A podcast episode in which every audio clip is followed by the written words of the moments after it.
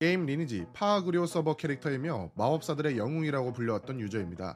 2000년도 초기 전체 서버 마법사 랭킹 1위를 달성. 본인의 닉네임보단 이기검 아저씨라고 불렸던 유저 이기검 법사 two님입니다.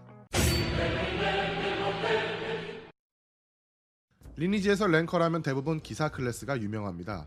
각 서버 랭킹 1등하면 90% 이상은 기사였죠. 이기검 법사님의 서버인 파아그리오 ranker들도 대부분 기사 클래스가 많이 존재했습니다. 그러나 이 기사들 사이에서 유일하게 마법사로 랭킹 1위를 달성한 유저가 이기건 법사 투님입니다.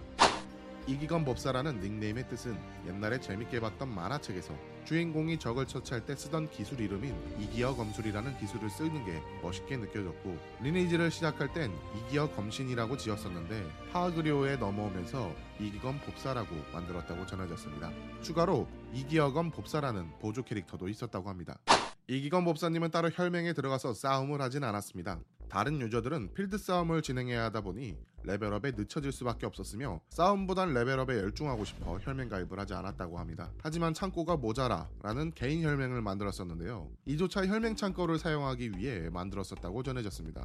리니지에서 기사하면 포세이드님을 제일 먼저 떠올립니다. 이때 유저들은 기사 랭킹 1위와 법사 랭킹 1위가 싸우면 누가 이길지 참 궁금해했었죠. 그렇게 세월이 지나고 2003년 리니지 토너먼트가 오픈되면서 이 두 지존들의 싸움을 볼 수 있었는데요.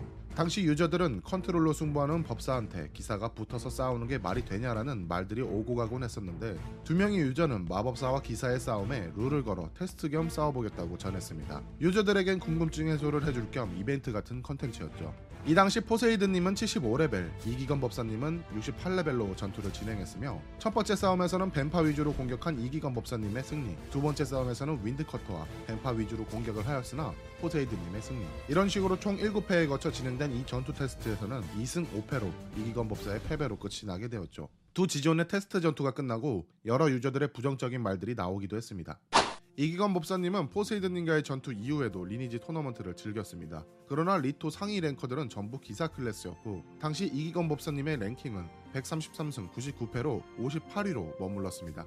이기검 법사님은 2002년 7월에 전 서버 법사 최초 56레벨 달성 시점부터 인터뷰를 진행하였는데요. 2002년 기준은 힘 법사로 레벨업을 진행했고 도베르만 두 마리를 48레벨까지 올려서 사냥을 했다고 전했습니다. 이후 2003년 2월 17일에 65레벨을 달성해 인터뷰를 진행했었는데 인터뷰를 진행한 2월 18일에 대구 지하철 참사 사고가 발생되어 인터뷰 내용 대부분은 캐릭터의 설명보단 사고에 대한 걱정을 더 많이 했습니다. 추후에도 계속 레벨업을 진행했고 법사라는 클래스의 레벨업이 기사보다는 힘들었지만 무한한 가능성이 있는 캐릭터라고 생각하며 레벨업을 포기하지 않을 거라고 전했습니다. 그리고 이기검 법사님의 최종 레벨 달성은 2005년까지 76레벨 달성 자료까지 찾을 수 있었습니다.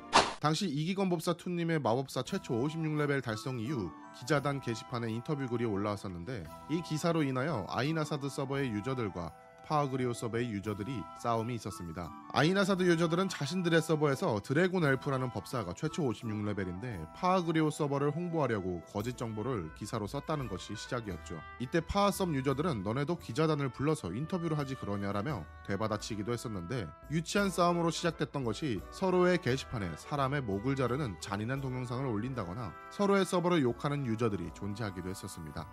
이기검 법사님은 파아그리오 서버에서 매너가 좋기로 유명했었습니다. 필드에서 지나가는 초보 유저들에게 heal과 헤이를 한 방씩 주기도 하며 리토에서 여러 유저들과 함께 1대 20도 진행하며 다양하게 게임을 즐겼었습니다. 그러나 2003년 9월부터 리니지의 중국 작업장이 엄청나게 생기기 시작했고 각종 커뮤니티에 소개되기도 했습니다. NC소프트는 이런 문제 때문에 시스템적으로 강력하게 제재 조치를 하기도 했었습니다. 그리하여 불법 프로그램을 이용하는 자동 사냥 auto 캐릭터는 줄게 되었지만 여전히 아덴의 현금화를 주목적으로 하는 직접 플레이하는 비매너 중국인들이 넘쳐났었죠. mob steal은 물론 계속되는 사냥터 침해에 유저들의 골머리를 썩게 했었는데요. 결국 유저들 사이에서 비매너 중국인 문제를 직접 해결하자는 제안이 나오게 되는데 그 중심에 선두로 섰던 인물이 이기검 법사님이었습니다. 그는 이미 파아그리오 서버 마법사 랭킹 1위 포세이든과의 1대1로 유명해져 있었기 때문에 유저들을 모아 집회를 열기엔 충분했습니다. 당시 이 집회에서 이기검 법사님은 비매너 중국인들의 사냥터 잠식 때문에 일반 유저들이 게임 플레이 자체를 뺏기고 있다. 한국 서버 그리고 한국 게임인 리니지를 한국 유저가 지키자고 세 가지 방법을 제시하게 됩니다. 첫 번째는 서버의 한 축을 담당하고 있는 군주와 혈맹이 주도적으로 중국인 유저들의 사냥을 방해해 줄 것. 두 번째는 비매너 중국인들과 전투를 벌 버리는 유저들은 내 것은 내가라는 호칭으로 통일을 하여 한국 유저들끼리의 피해가 없도록 세 번째는 마법사나 요정은 비매너 중국 유저들에게 summon monster를 이용해 사냥의 어려움을 기사는 가능하다면 적을 공격하여 베르를 유도해달라고 전파했습니다. 마지막으로 이기검 법사님은 파아그리오 서버를 시작으로 다른 서버에서도 유저 스스로 행동해주길 바란다고 전하며 집회는 마쳤습니다. 그 뒤로 많은 유저들이 집회에서 해산했고 집회의 기념으로 오늘 한번 제대로 카오나 돼볼까 하며 중국 유저들을 무차별 학살하기도 했습니다. 이기검 법사님은 리니지를 하면서 알게 된 여성 유저와 결혼식을 진행했습니다. 원래는 켄라우헬 서버에 있던 유저였었는데 이기검 법사님이 파아그리오로 데려왔다고 전해졌으며 닉네임조차 이기검 법사 N으로 만들었었죠. 당시 아덴성 성당에서 결혼식을 진행했고 플포 기자 및 게임 오버아웃 기자 그리고 파아섭 랭커들과 유저들이 모여 축하를 해줬다고 합니다. 최근 근황을 살펴보다 게임을 접게 된 근황은 알지 못했으나 인터뷰 내용에선 개인 사정이 생기게 되면서 게임 시간이 줄어들 것 같다고 이야기를 했었습니다. 그리고 2016년 정도엔 캐릭터의 주인이 바뀐 뒤 리니지 게임 대 LFC에서 어레인 서버 마법사 대표 캐릭터로도 등장하기도 했습니다. 이번에 알아본 유저는 리니지 파아그리오 서버의 이기검 법사 투님이었고요. 추가적인 정보가 있다면 댓글로 그 추억을 공유해 주시면 감사하겠습니다. 그럼 저는 무작전이었고요. 다음엔 더욱더 재밌는 추억 이야기로 찾아뵙도록 하겠습니다. 감사합니다.